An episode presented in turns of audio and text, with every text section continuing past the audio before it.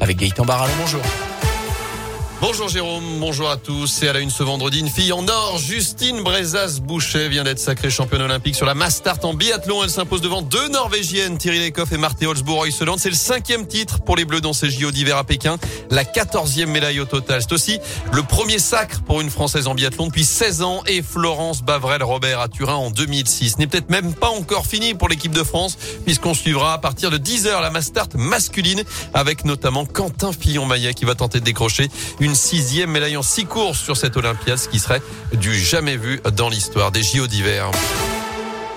Dans l'actu également, dernier jour d'audience aux assises de l'Isère à Grenoble. Les débats doivent reprendre dans les minutes qui viennent au procès de Nordal Lelandais, accusé, je vous le rappelle, du meurtre de la petite Maëlys, mais aussi d'agression sexuelle sur deux de ses petites cousines. L'avocat général a requis hier la réclusion criminelle à perpétuité avec 22 ans de euh, sûreté. Nordal Lelandais qui doit prendre la parole pour la dernière fois dans ce procès ce matin avant que les jurés se retirent pour délibérer. Le verdict est attendu dans la journée.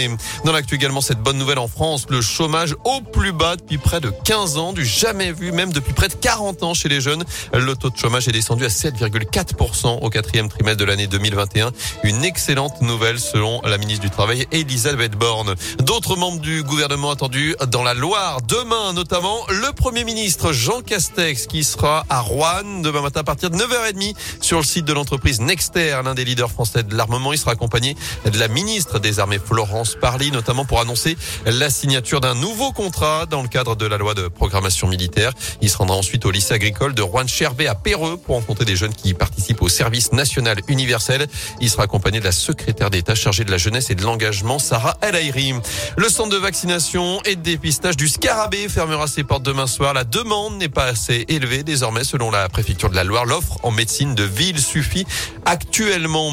À retenir aussi plus de 48 000 interventions pour les pompiers de la Loire l'an dernier niveau qu'ils avaient connu en 2018 ou 2019 avant le début de la crise sanitaire. Le SDIS a fait hier le bilan de son activité en 2021 et qui marque donc un retour à la normale dans un contexte sanitaire toujours particulier.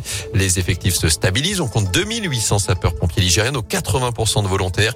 Et sur ces près de 50 000 interventions, ce qui domine fortement, c'est ce qu'on appelle le secours à la personne. Le contrôleur général Alain Maillet est le directeur départemental du SDIS de la Loire. C'est une année charnière avec un retour progressif euh, des activités classique dans le monde sapeur-pompier. On est sur du 80% de secours, comme tous les territoires euh, français, tous les départements français, et avec euh, des interventions classiques qu'on retrouve un petit peu chaque année en période estivale, notamment sur le risque feu de forêt, où euh, il y a eu 5-6 détachements qui sont descendus dans le sud, pratiquement tout le long de l'été. Il y en a même certains qui sont partis donc dans les Antilles, mais là c'était dans le cadre de la crise sanitaire. Donc il y a eu des projections un petit peu partout, donc il y a, il y a pratiquement 80-90 sapeurs-pompiers qui sont sortis du territoire pour accomplir des missions de renfort. Et les sapeurs-pompiers aussi assuré la gestion du vaccinodrome de saint à la Plaine Achille où 300 000 injections ont été réalisées en 7 mois l'an dernier.